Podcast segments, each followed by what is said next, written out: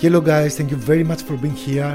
This is the third part of my interview that I gave to one of the leaders we work together. In this part, we are talking about personal development. You can listen to the full interview in my podcast. I will be very glad if you would find me on my Instagram or Facebook page and talk. Hope to find it useful and enjoy it. I would love to hear from you. All the best.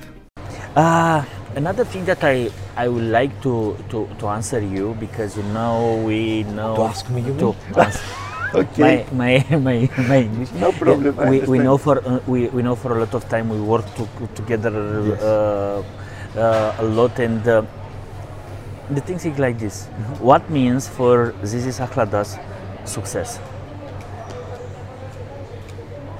Big effort, Okay, nice journey, okay, great challenges. okay, uh, of course discovering yourself. Uh, discover your limits. Okay. And a non-stop learning journey. This is what i love in, in, in success story let's say. The journey. the journey.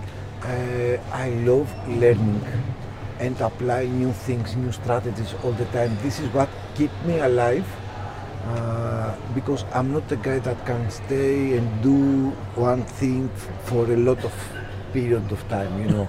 And also We know. yes. And look we live this era that everything is changing.